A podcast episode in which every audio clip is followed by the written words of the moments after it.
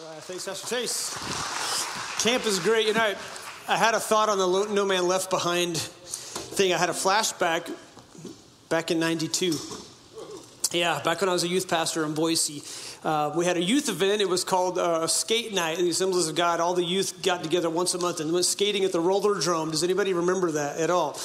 Pastor Chase was in diapers. He does not remember that. Um, and, uh, and so we, my wife and I had the, the church van, 15 passengers van. We took 15 of us to, to Nampa from Boise, did the skate night. We're driving back. And all of a sudden, one of my youth kids go, hey, my friend's not here. He brought a, a first time youth kid. And I was driving down I 84. This is before cell phones. I was like, dude, don't mess with me. He goes, no, really, Bobby's not here. And I was like, you're not messing with me? He goes, no, he's not here. I was like, I counted 15, and we have 15 now. What happened? We had an extra student get in the van, so when I did the head count, I left a man behind. Um, and so we turn around, drive all the way back to the Rollerdrome, and the kid's sitting there in the arcade. And I was like, dude, what happened? He's like, oh, I missed the van. And I said, no, hop in. He goes, no, I already called my mom. His mom lived in East Boise. Yeah, and so I never saw him again at youth. So that was my sad story. I tried to call his mom, like landline, apologize, and uh, I never did see him again. So I wish I'd have went to the men's event um, as a youth pastor because that probably wouldn't have happened. But sometimes you have good intentions and bad things take place, right? It's just part of life. So I want to again say thank you so much for being here. My only regret, I think every Sunday is not being able to shake each of your hand. Um, you know, I'm kind of a people person, at least when you're here. When you're not here, I like to be by myself. Is anybody like that? Like have a switch, like an introvert extrovert thing. Um, and uh, again, I just want to say thank you so much for being, especially if you're here for the first time. Uh, we're a little bit crazy here, but we all love Jesus, and we're doing our best uh, to be real. And so, I want to address something before we get going here. Um, here's an opportunity, okay, for you as a parent or a grandparent to teach your kids a Bible story. All right, the month of June, you're going to see a lot of rainbow flags in our in our country. I want you to ask your kids, your grandkids, what does that mean? And if they give you the world's definition to say, no, this is actually a Bible story of God's promise to us. God keeps his promises. So when your kid sees anything that says rainbow or has a rainbow, they need to know that God keeps his promises. Amen. Uh, what did God promise when Noah, you know, we're going through this on our Wednesday night Bible study. When the flood happened, God gave uh, Noah a rainbow as a sign that I will never destroy the earth with a flood again. Next time I'm going to burn it. Um, but but you can leave that part out when you talk to your kids, all right? But some of us ask, okay, how do we address this whole rainbow flag thing? Just say it's it's a biblical thing, but God keeps His promises, and it's an opportunity to tell your kids a story about the flood and about Noah, and that Noah's obedience is what saved him. Amen. So just use that. Again, it's just something that we'll see. Uh, so use it as an opportunity um, instead of being offended by it. Just give them the true definition of what the rainbow really means. Amen sermon before the sermon. All right, well, is, we're in a, against a series called Faithful. It's what God wants us to be. We're in the book of Joshua, chapter 3. Pastor Stevie did a phenomenal job last week of talking about Rahab and, and the spies and how she basically saved her and her family when the walls of Jericho uh, came down. And um, it, yeah, that's what we talked about because he, I, I gave him the prostitute sermon. Because I didn't want to talk about it. And he did a great job. So we're, we're going just a little bit before the story where, where they had, you know, again, Rahab had protected the spies. They're about ready to cross in, and Jericho's about to fall. So that's the setting. If, if you're not familiar with church, if you're new to Christianity and you didn't grow up um, in Sunday school, here's the, the, the, backstory. So the Israelites were held in captivity in Egypt for 430 years. Uh, Moses was called to lead them out of captivity. It was, it was terrible slavery, which it always is, all right? Slavery is a terrible thing. And, and Moses was called to lead the Israelites out to the promised land, uh, to a new land. So he led them out. They crossed the Red Sea, which God opened up. It should have been a three or four day journey to this new land they were supposed to get. But when they got to the border, they sent 12 spies in, and uh, 10 spies came back out and, and, said, We can't do this. There's giants. It's too scary. The land is great, but we can't do this. Two of the spies, Caleb and Joshua, said, We could totally do this. We should take it. Unfortunately, the Israelites listened to the crowd. And because they listened to the crowd, they were wandered, they wandered for 40 years in the desert. Okay? They, they missed out on God's promises. Why? Because of their doubt and their unbelief. Let me tell you something, guys. The crowd is not always right. Right? The crowd is not always right. So, so put faith over fear. And so 40 years have gone by. God says this whole generation is going to die in the desert, but the next generation is the one that will take the promised land and will go into the land of Canaan. So that's where they are. The 40 years are over. Uh, this new generation is ready to go in. They send in a couple spies, and the two spies, they come back and they're like, we can totally do this. And there's giants, but we can totally do this. Uh, and I had this little thought here. Maybe 12 was too many opinions. maybe, maybe, maybe Joshua, you know, Moses sent 12 and he got all these different opinions. I'm going to send two because at least you have a 50 50 chance, right? So, my, my point there is, is don't seek too many opinions when it comes to what God wants you to do. Seek wisdom, seek counsel, but don't seek too much. All right, because too much will give you a lot of different things. Of course, you've already prayed. I don't have to tell you about that. You pray and then you seek advice. So, why send out spies? Okay, if God has given it, God has given it, right? Well, to a point, the promise still has to be possessed. Again, they've spent 40 years wandering, and it wasn't because they were lost, it was because they were rebellious. And anytime you rebel against God's word, you will wander. You will wander, and then you will wonder why life is hard. Okay? When you get things right with God spiritually, you'll see things take place physically that are miracles. But before I get into this, I want to tell you about a story that I caused uh, some some problems at a, teen or a, children's camp that I was at. Um, anybody been a counselor at kids camp or teen camp? Like growing up, you, they call them counselors back in the old days. Now it's I guess illegal to call them a counselor, but uh, I guess you have to have a degree. Our world is so weird. Right, a counsel is just giving advice, right? So I, I had my cabin and I had my boys, and I was always the clean cabin. DJ, I was always the clean cat. You see, I took my vacuum cleaner because there was a competition every day. And most of you, if you know me, you see my motocross bikes I work on, everything's just detailed. And so I would take vacuum cleaner, I would take Clorox, I would take, I mean, everything to clean the entire cabin. They would do dust tests like on the rafters, and mine would be clean. Because when you won the clean cabin, you got special privileges. And I was all about special privileges. Um, and so we would do our best, and everything would be spotless and clean. Um, I ran a pretty tight ship. But we went on this camp, and this is up in McCall, and this, this camp act- activity was a hike. Well, because I grew up in the mountains, they were like, Stan, you should lead 150 kids on this, this mountain hike. And so I was like, yeah, not a problem, because you know, I grew up in the woods and not a problem. I said, okay, where are we going? Well, we, will take you up this big hill on the bus, and then you go to last, uh, I think it's called Last Chance Campground. That's where you'll end up. I was like, cool. So show me on the map. They show me the map. Okay, when you walk down this trail, the first real trail you hit, make a left, and you'll end up at the campground. So, me, I get my staff and my Ten Commandments, and I'm walking, you know, leading these children, and we're walking through, we're doing the nature thing, and I'm leading, and, and, and I get to the trail, it goes left. And so I'm like, okay, this is where we're supposed to go. We hang a left, and we're walking and walking and walking and walking and walking. The kids are grumbling and complaining like the Israelites. And, and they're like, Are we lost? I was like, No, we're not lost. We took the first left. That's how we're supposed to go. And, and then we ran into some Forest Service workers. And I'm like, Hey, where's, where's Last Chance Campground? They're like, It's like five miles that way. I was like, we're lost. oh, we're lost. So we made this big old loop and we came back down to the highway. I mean, we're all, all these kids, and I take off running, and I run about two miles, and finally this guy picks me up, takes me up to where the buses are waiting, and they're like, Yeah, we were wondering where you were. And I was known from that point on by all these children as the guy who got us lost. Right? I was like, I was just following directions. Well, what they didn't know was they cut a new trail in before the left that we were supposed to take, and nobody knew about it. So just because you're following directions and things don't turn out right doesn't mean you followed the wrong directions. Okay? It was just doing what I was told. On the other hand, be careful what directions you follow. Okay? Know what the Word of God says about stuff and just follow those directions. There is no updated version of the Bible. There is no, hey, we took a few things out, added a few things. No, the Word of God is the Word of God. We got to stick to it. Amen. Be careful when people try to add to or take away. So I was known for years after that uh, because I was a kids the games director for a lot of years after that. Is you? You're the one that got us lost. That's what they remember me by. It's like thanks. You're the one that got us lost. So the title I'll tell you in just a moment. Let's read verses uh, one through five in chapter three of Joshua. It says early in the morning. Joshua and all the Israelites set out from Shittim and went to the Jordan where they camped before crossing over. After three days, the officers went throughout the camp giving orders to the people.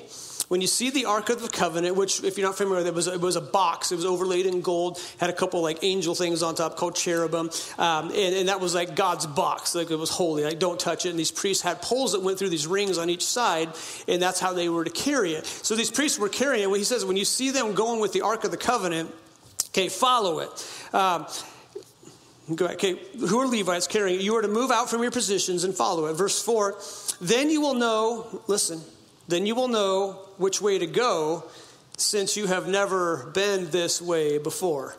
The title of my message is I've never been here before. I've never been here before. You, you ever been to a place, or maybe you are right now, where you've never been, you don't know how to navigate it? I had never been on that trail that they said, oh, it's easy. Anytime somebody says it's easy, like, or you can't miss it, I always say, oh, you can't miss it. No, I, I've missed it plenty of times. Okay, and I thought the, the, title, the, the title would be pretty fitting is I've never been here before. And that's where some of you are today. And I'll tell you this following God's will still requires a plan. It still requires a plan. I have a question I want to ask you first of all. How many of y'all moved um, to Idaho from a different state? Just lift your hand up. Notice how I worded that from a different state. All right, I just worded a different state because you called off from there. How many of you feel that God wanted you to move to Idaho? All right, good. So we got kind of a promised land thing going on.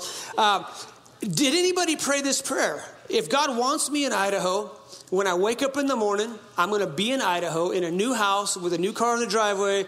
Everything's going to be cool. No, not one person. What happened? You might have felt the prompting, like God says, Hey, I want you to move.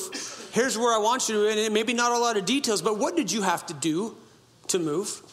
You had to pack.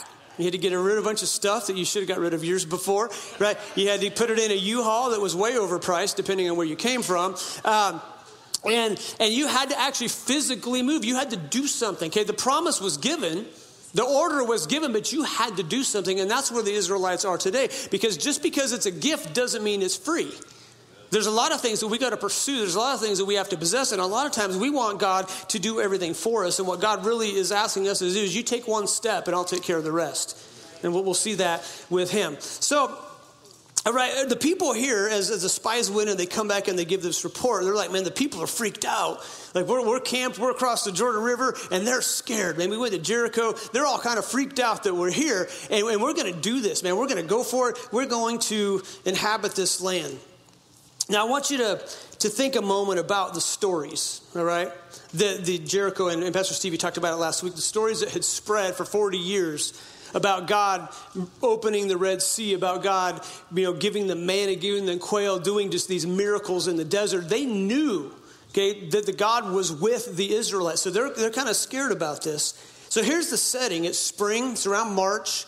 The snows of Mount Hermon, who are way upstream from the Jordan, are melting.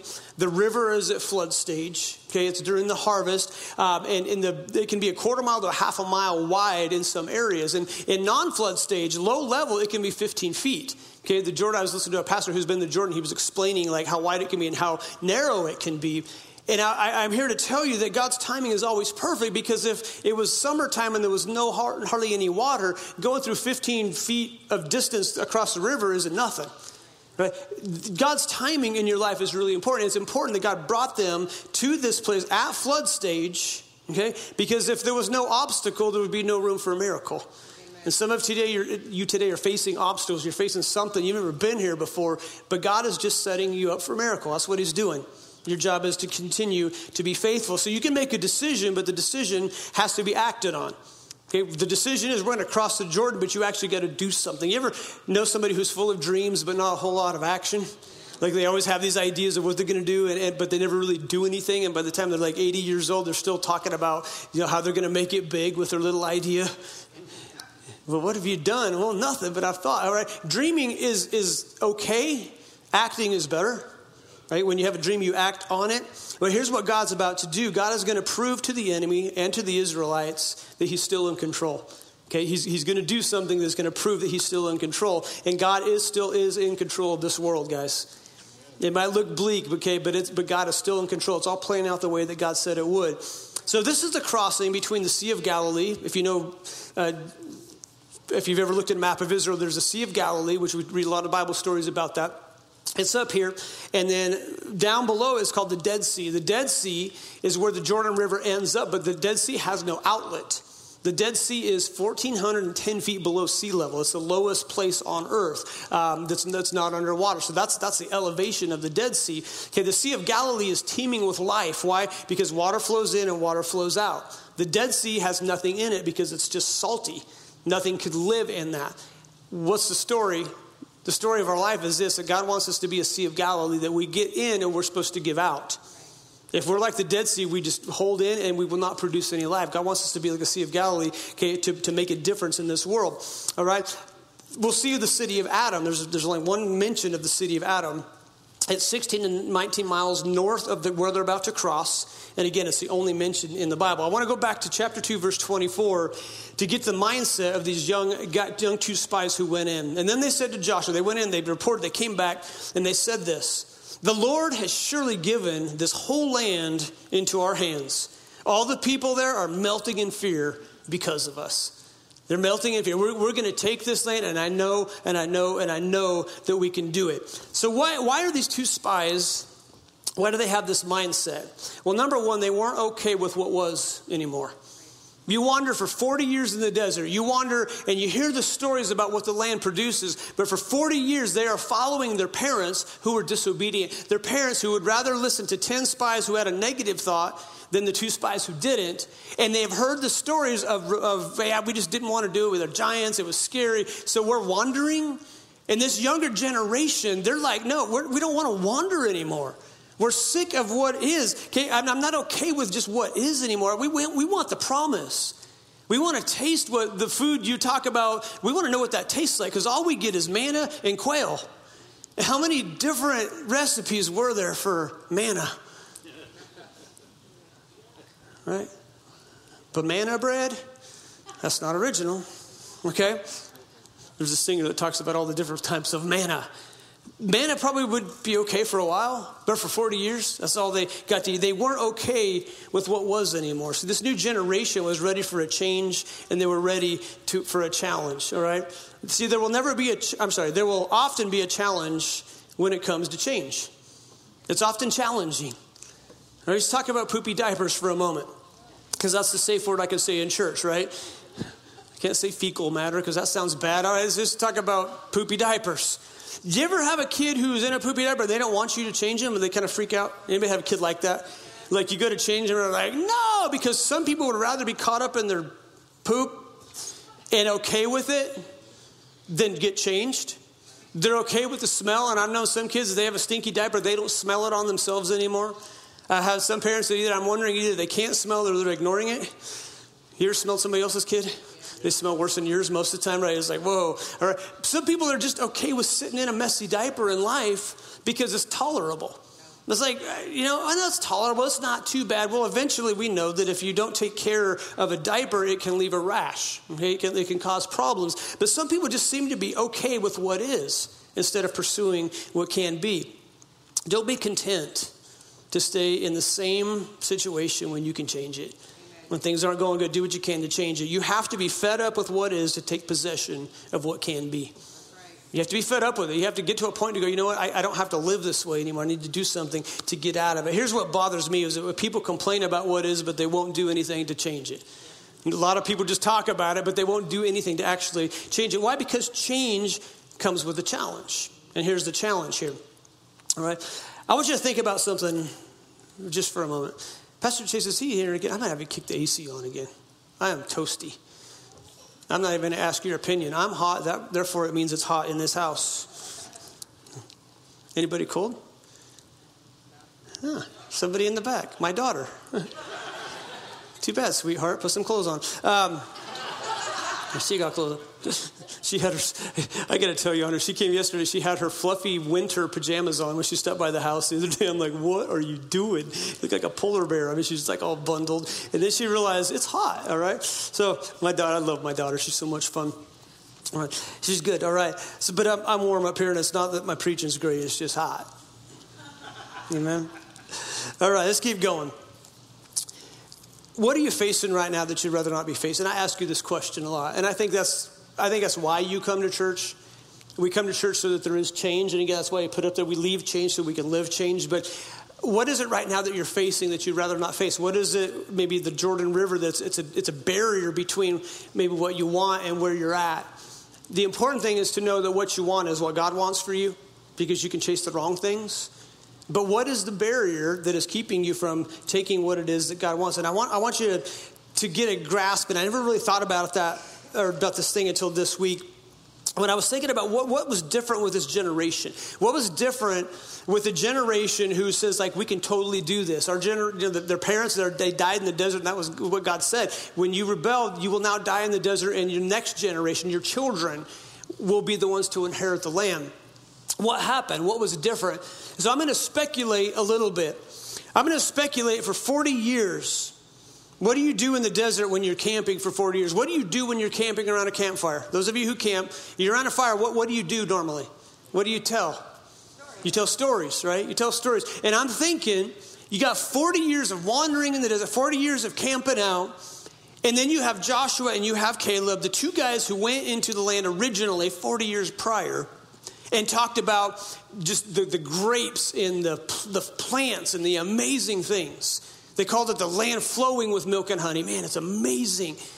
And then you have the 10 spies who saw the giants and they just talked about the negative stuff. And I think the kids were listening to mom and dad's stories of just the, de- the defeat and the doubt. And that's why we're wandering because you, you know, you were scared. So that's why we've been wandering. And I, I have the suspicion that people begin to gather at Caleb and Joshua's campfire. Why? Because they would tell stories of faith. They would tell stories of what was and that, man, we could have had it, we could have possessed it. And, and, and Joshua was telling the story about the grapes, and little Ishmael says, it's probably a bad name for that because Ishmael's not great in the Bible, but, but he's like, Joshua, what were, how big were the grapes? They're huge, they're giant. One bite would fill a grown man's stomach. And Ishmael's, what about? Some of you got that. First service was a little slow too. It's a Lord of the Rings quote. All right. It's my attempt at being relevant, all right? And, and pomegranates the size of pumpkins. And the little boys and the little girls are like, man, that's what's in that land. They're like, yeah, we could have had it, but your mom and dad, go ask your mom and dad why we're not there. Probably a few little jabs, okay? But I believe that Caleb and Joshua, because why not? Human nature is human nature. I think they told the stories. This is what we could have had, and this is where we're going, boys. This is where we're going. I don't know when we're going to get there, but, but that land is still there. Those grapes are still there. Those pomegranates, they're still there. That river is still there. Man, the, the, the size of the banana is unbelievable whatever fruit that was there. And I think they started building the faith of this young generation. So when the time came, this young generation understood that disobedience kept us wandering. Obedience will get us what God has promised. I'm going to choose obedience. I'm going to choose the, the stories that Caleb and Joshua are telling because they're stories of faith. They're stories that challenge us. That there's something ahead, and it's going to be a battle, it's going to be a fight, but it's something that we can possess. The giants, Caleb, tell us about the giants. Oh man, the giants pff, ain't nothing, just a bigger target, easier to hit. I think that's what they were doing. They were pumping faith into their kids. And then they ended with, and we could have had it. We were this close. They were this close. For you Dodger fans, before last year, that's how you felt for years. We were this close, this close. Okay? I get a shout out for the Dodger fans. Come on, Donnie, you're vocal one on one, all right? They got the ring last year. Are you still mad the Giants won the last series? Yeah, yeah, yeah. Just wait, just wait. We all love baseball. It was great. We could have had it. But Joshua and Caleb, I believe, right? Human nature, don't you see how this could happen in 40 years of campfires? Joshua and Caleb were, were spreading this faith instead of fear. And I think Joshua and Caleb would look at these young men and say, guys, we're going to get another shot. We're going to get another shot. God promised us we are going to possess it, and it's close. It's close. And so these young men, I think, grew up with this, man, we're going to get it, we're going to get it, we're going to get it.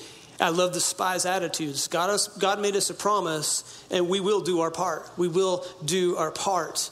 And the rewards that go with it, I want you to think about what this generation didn't taste. They didn't know what a grape tasted like. They didn't know what a pomegranate tasted like. They didn't know what the fruit of the promised land tasted like. All they had was quail and all they had was manna and water. You ever try to explain? Isn't that the dumbest question when somebody asks you, what's that taste like? Come on, just be human here with me, right? I'm eating something, I was like, what's that taste like? Like, I could explain it to you, I could let you lick it. Right? Because you, you can't explain taste hardly, right? What's it taste like? Here, it, maybe it's my wife's way of saying, give me a drink, okay? Or let me have some of that. But what, does that taste like? I, have asked the question too. What's that taste? It's, a, it's, kind of a, it's kind of a dumb question because I don't want to really know what your opinion of what something tastes like. I want to know for myself what it tastes like. Well, for 40 years, these young people have gotten the opinions of what something tastes like, and now they're about ready to taste it. I think that's why they're fired up to go in. And I think God's like, this generation is going to do it. This generation is going to take this lamb, and they're ready. I think, again, they were spreading faith instead of fear. But I also believe that Joshua and Caleb spread the truth about life in Egypt. See, what you may not know is Joshua was 40 to 45 years old when he was a slave in Egypt. He saw his parents for 40 some years get beat, come home with, with blood on their back from whips of the Egyptians. Joshua knew what slavery was, and he knew it was terrible. It was a terrible thing. It was a terrible way to live. So, so he saw Moses lead them out of slavery, and he knew what it was like to be an abused slave. And I'm sure the people, again, who lived in Egypt and listened to the 10 spies, they talked about it, but they also probably talked about the food that they had. Because there was a point as the, as, as the Egyptians, again, were killed in the Red Sea and, and the Israelites are free, that they begin to say, you know what, we just want to go back to Egypt. We want to go back to what was. Just, just let us go back. Did you bring us out here to die in the desert? We just want to go back. And, and Moses is like, no, you don't want to go back. You have this way of forgetting the bad stuff. So, my challenge to you is don't reminisce about the past. Why is it that the devil is so good of erasing the bad part of the life that you were living that was not for God? Why, how, does, how does the devil able to make you forget Monday's hangover? How does they able? You, you're tracking with me. How does the devil get you to forget on Friday the hangover you had on Monday? Don't look at me like you ain't all been drunk before. I know some of you. All right, I'll bring you. I'll bring up here. I'll have you testify. All right, just give me an amen. Let's move on. Do you all know what I'm talking about? The devil has this way of, of making you forget the results of your bad decision. And I'm not just talking about alcohol, I'm talking about pornography, addictions, any type of bad decision. And you're like, why did I do that? Again. Y'all know what I'm talking about. Like, we're real at this church, guys. We face temptations and we give in to them. And then we're like, what the heck was I thinking? And God's like, You weren't, right? Just get forgiveness. That's why y'all had communion today. We're all good, right? Uh, and, and, and the devil has this way of making you or causing you to forget the pain of a bad decision so that you almost go back to the bad decision. When I worked in construction, I remember the, the, the Mondays where the guys would come in just hung over, just sick. And I'm like, Bro, oh man, we had this party and I'm never going to do that again. Friday, they're like, Friday, party. I'm going, What about Monday? Don't you remember Monday how sick you were? No, you were hungover. Of course, you don't remember Monday. You don't remember nothing about Monday. You were worthless Monday because you weren't working. And Friday, they're ready to do it again. And Monday comes around, they're like, oh, and I'm like, what are you thinking? I remember talking to one buddy. He was like, I spent a whole paycheck on alcohol at a strip club. I was like, I mean, he was a painter. He wasn't making that much, but he still spent a lot of money, right? And I'm like, was it worth it? He's like, no. And I'm like, well, why do you keep doing it? Kind of stinks to work construction with a preacher, right? Because I'm just going to tell you what's up. And because he was he yeah, he had been serving God at one point, but he was he was so backslid at this point. Um, I think he's back to serving God again is good. Uh, but but you don't want to go back to that. And I think that's what Joshua and Caleb were like to this generation. Is is you heard the stories of Egypt? You don't want to go back to that. You don't want to go back to. And I I think our life's theme should be I am not going back. I'm not going back to what was. I'm not going to back back to what wasn't working. And here they are at, this river. They got to cross the river. And I added to my notes, I was thinking, God, what, what's the purpose of the river? I mean, it's a definite border. And here's what I felt the Holy Spirit tell me if you're going to go back, it's going to be intentional. You're not going to wander across a river. You're going to get to the river and go, oh, I have to go through a river to get to what used to be. And God will make it hard for you, but He'll let you. Because if it was just bare land, you could find yourself like going, "Oh, I don't, I'm, I'm lost again." No, there's a river. There's a definite place that you have to cross because it's intentional to walk away from God. In verse five, let's continue here. It's a key thing here. He says this. He says, "Then Joshua told the people, consecrate yourselves." For tomorrow, the Lord will do amazing things among us. And, and, and that's a key here. Consecrate yourselves means to dedicate yourself completely. Then the Lord will do. What's the word then? So if, if you do this, then this will happen. if you consecrate yourselves, okay, then the Lord, you're going to see God do some great things. Okay, you got to do this first. The Lord will do amazing things for you. Here's what I know too many people pursue the gift, but not the gift giver. We pursue what God can give us, but we don't really pursue God. And that's backwards, right? We need to pursue the God of the gifts. And when we pursue God, then the gift will come. But we pursue the gifts way too much. So to consecrate is to get the spiritual side in the right place first. And then you will see amazing things happen. Again, in the desert, God produced water from a rock. Now, He is going to take away the water so they can walk on the rock. Don't, don't, think you, you, don't think you think you have God figured out how He's supposed to do stuff. God can make water come from a rock, and He can make water disappear so that you can walk on the rock. Sometimes we have this idea that we can just do this and then God will do this and this is how it's going to do it, and then it doesn't turn out the way that we thought. I believe that you should plan, but I also believe that you should give it to God. Say, God, do however this needs to look, let it look, all right? In verse 6, okay, he gives orders. Joshua said to the priests, Take up the Ark of the Covenant and cross over ahead of the people. So they took it up and they went on ahead of them. And the Lord said to Joshua, now he's dealing with Joshua. So he talks to Joshua, says, Tell this to the people. Now, Joshua, I'm going to deal with you. He said, Today I will begin to exalt you in the eyes of Israel, so they may know that I am with you as I was with Moses. Now, Joshua had served Moses for 40 years. He was his aide. I mean, he was like, whatever Moses needed done, Joshua was there, didn't complain, didn't try to seek a promotion, didn't say, hey, someday I'm going to be in charge of this whole thing. Matter of fact, I think Joshua was like, Moses, I'm good with you being the leaders because they're a bunch of whiners and complainers. like this team, they're constantly whining. I really don't want to lead this team. I want to lead the next generation because there are men and women full of faith. And, and, Joshua did not have to promote himself. Who, who, who, who did the promotion? It was God. God said, I'm going to promote you. Okay? So here's what I believe I believe that as a human, your work ethic will set you up for a promotion. That you work, you put the work in first, you put the faithfulness first, you put in the honesty first. You be valuable to whoever you work for. And when the promotion is time to come up, you put in for it and then you let God take care of the rest. But you do not have to self promote.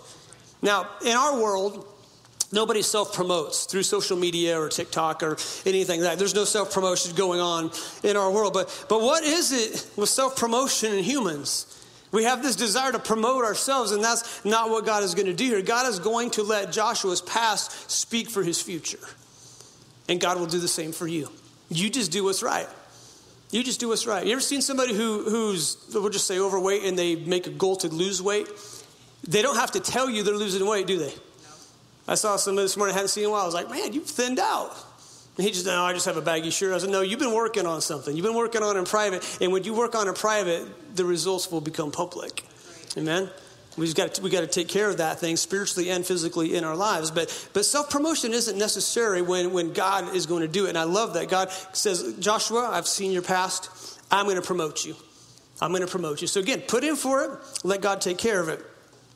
Here's what I know: you're just the extension cord. You're not the power. You're not the power. You're just the extension cord. You're just an extension, and when you're plugged into God's power, extension cord goes, power goes through you, but the power isn't you.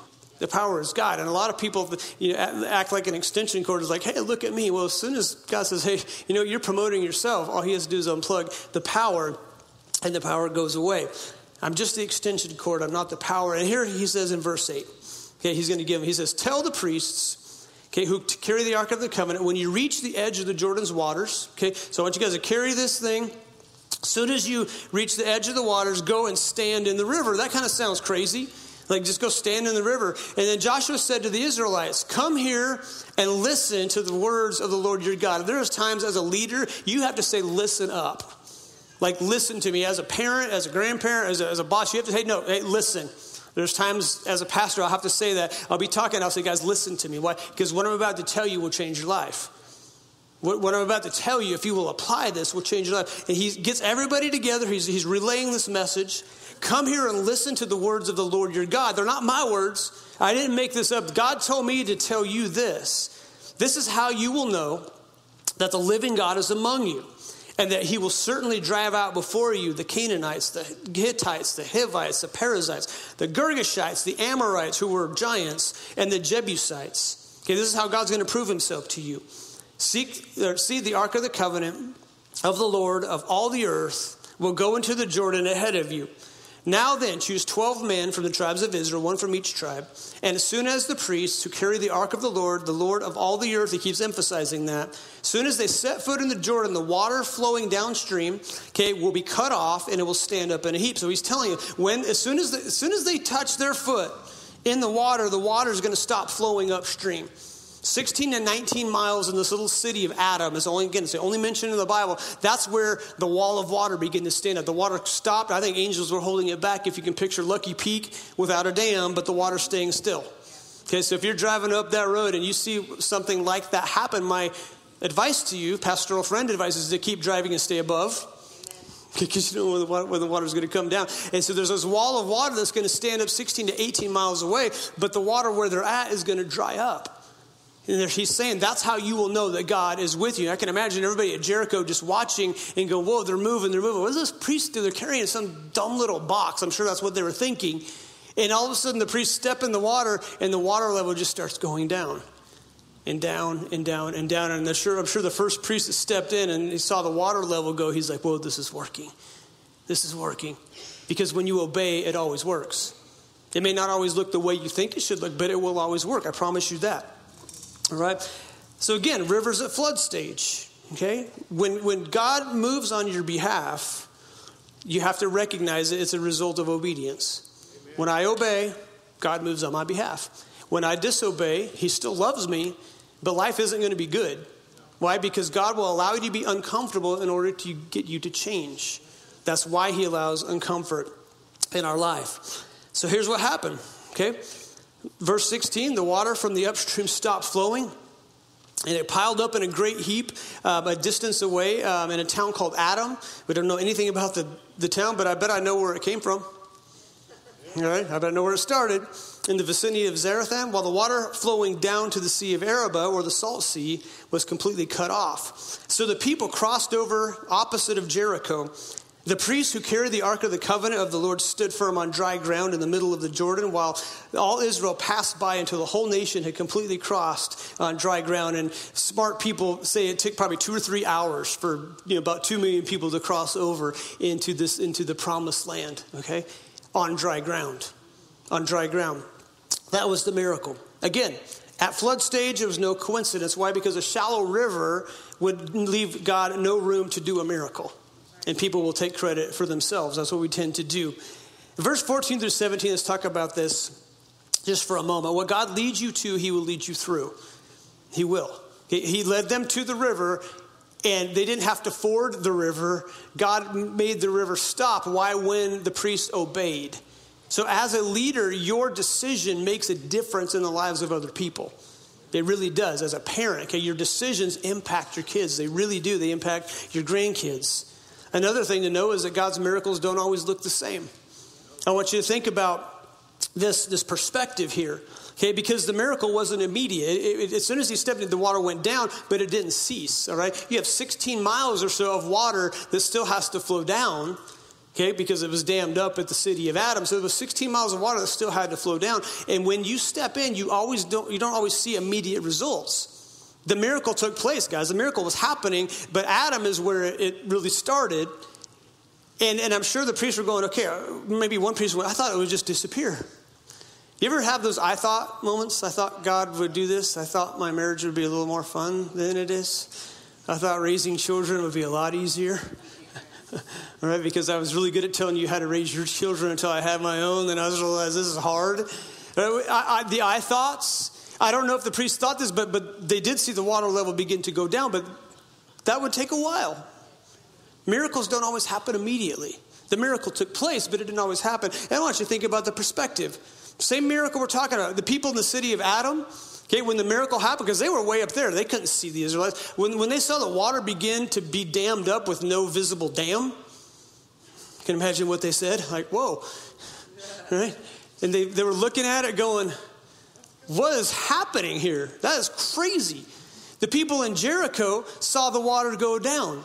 What happened years later if there was talking, man, remember you see when God, the God of Israel did that miracle? Man, the water just dropped. And the people from Adam are going, no, it piled up. No, man, it dropped. No, no, it piled up. Same miracle, different perspective. And in our lives, we like to, to have our own idea of how God should do things or how God did things. God can do a miracle and it can look completely different than somebody else's miracle. But it's a miracle of God nonetheless. And some of you have your expectations set a little bit too high. Okay, you think God's going to do a lot of stuff for you, and it may not happen the way that God wants it to happen, and He does it for our good.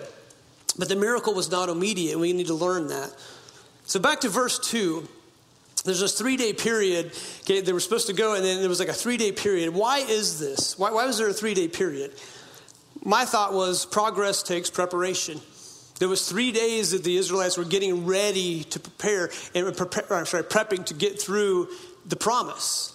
There was a job to do. There was something that they had to get ready. Uh, it says that they were armed. Okay, there was preparation to get through. Sometimes God gives you three days just to rest, to get ready for what's coming. I've told you this before, it's worth saying again that God prepares you for what's next by what you're going through now. And that may be the very reason you're here today with that one statement. Okay, you might forget everything else that I said, but that might be the one thing that you need to hear today. God prepares you for what's next by what you're going through now. My title, again, I've never been here before. I've never been here before. So there's strength found in the struggle. You may have heard the story about the little boy who found a caterpillar. Anybody find caterpillars as kids? Like, can you put them in a jar? Like, and you put them with, put a stick in there, and it's like they turn into a butterfly. And I killed more than my share of caterpillars, probably because there was no air or whatever. But, uh, but I had some develop, and this little boy found a caterpillar, and he got the mason jar and put a stick in it, and for a day he just watched it crawl around and he wakes up and the next morning and sure enough it's hanging on the little stick just like he had heard and there's a cocoon and he's watching it so he watches it for a couple days and finally after a period of time he sees it wiggling he sees it moving and he's pretty excited because he knows what's going to happen. He's like, this butterfly is going to come out, and what's going to be like? What color is it? I don't know. It's going to be really cool. And he sees it struggling, and he, he's like, you know, that thing's having a hard time getting out. So he goes and he gets two wooden toothpicks and he opens the lid and, he starts to, to help the butterfly. He starts opening up with the toothpicks and, and, and the butterfly finally comes out and falls to the glass jar, but it never flies. What the little boy didn't realize was that the struggle was needed to gain strength. The struggle was needed to get wings, the strength. And here's what some of us try to do we try or we ask God to remove the struggle. We ask God to help us out a little too much because we want it to be easy, but God's like, I, I need you to struggle to get some strength. And it doesn't mean every struggle you should have to go through and go, okay, well, this has to be God. Sometimes we create our own struggle by bad decisions, right? We do.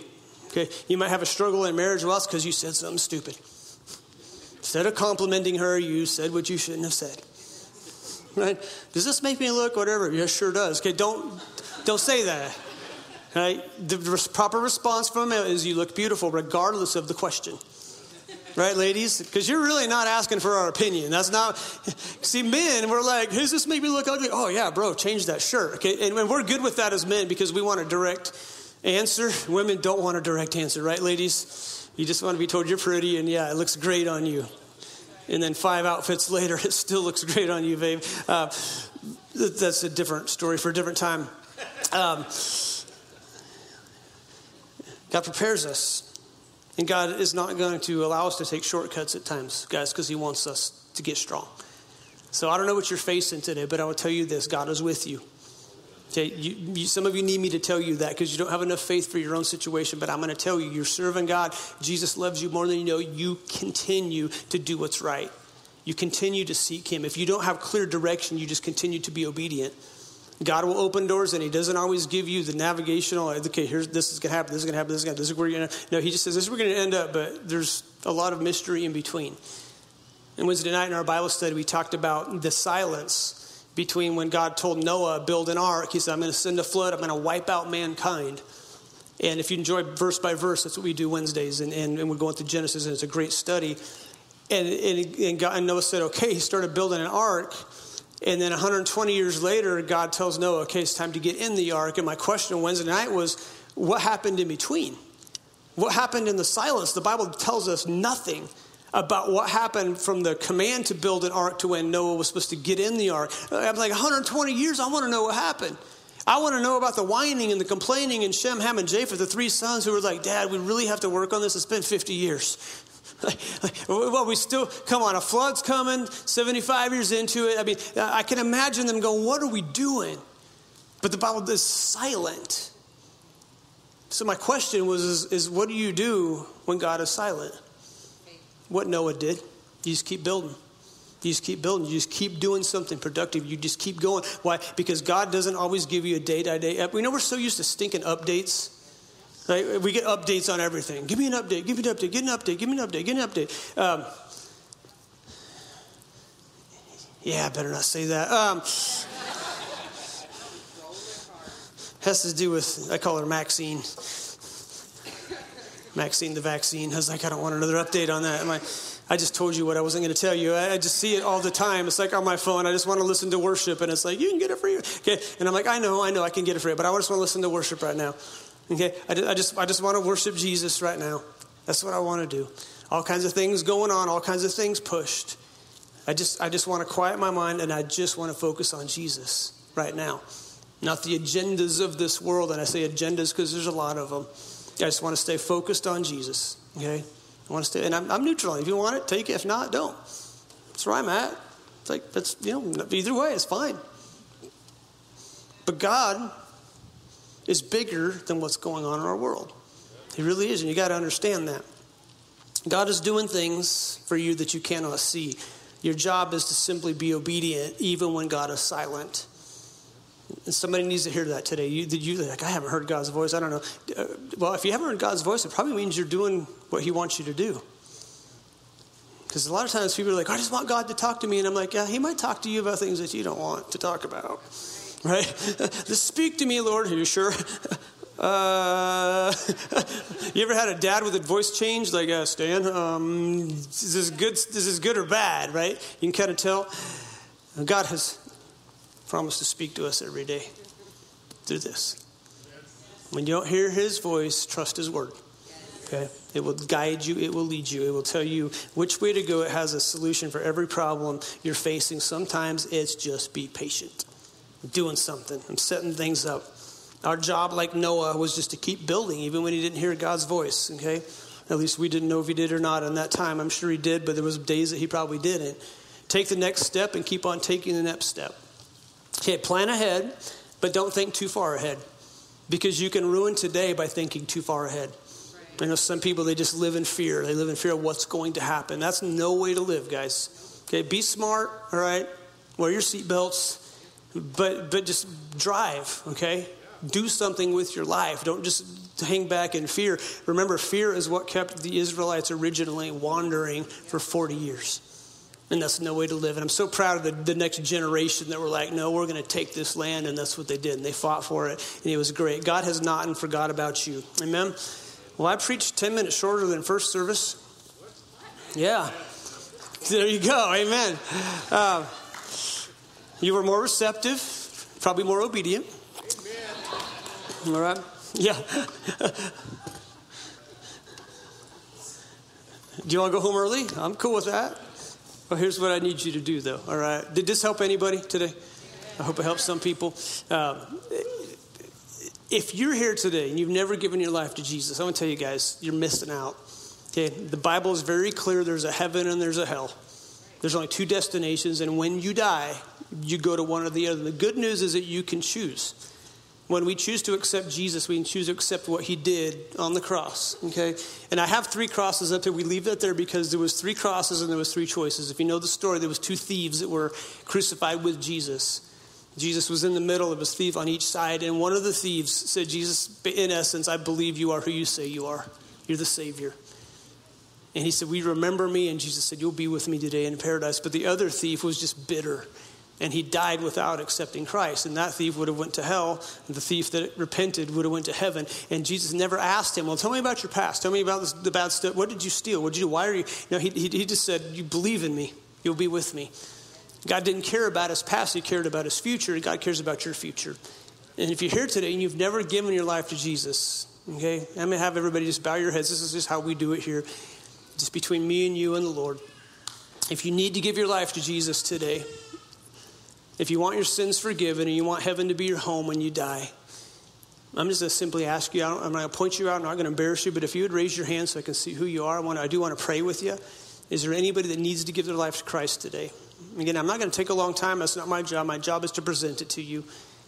Okay, all right, I see a hand. Is there any other ones? Okay. All right. And as we do almost every Sunday, let's pray this prayer together, okay, with the person that raised their hand. Dear Jesus, I believe you died for me. And I ask that you would forgive me of my sins. Come into my life. Be my Lord and Savior. In Jesus' name. Amen. Amen. And we celebrate that decision. Amen. Like that. And again, all right. And if you need a Bible, uh, we have a little handbook. It's called a New Believer's Handbook. You're like, okay, I got saved. What do I do now? This, this book will help you, okay, know what the next steps are. Uh, but let us know if you made that decision today. Amen. Well, hey, if you're good, if you learned something, you can go home. All right? We don't end every, we don't end the same way every time. Just when you think I'm predictable, I change?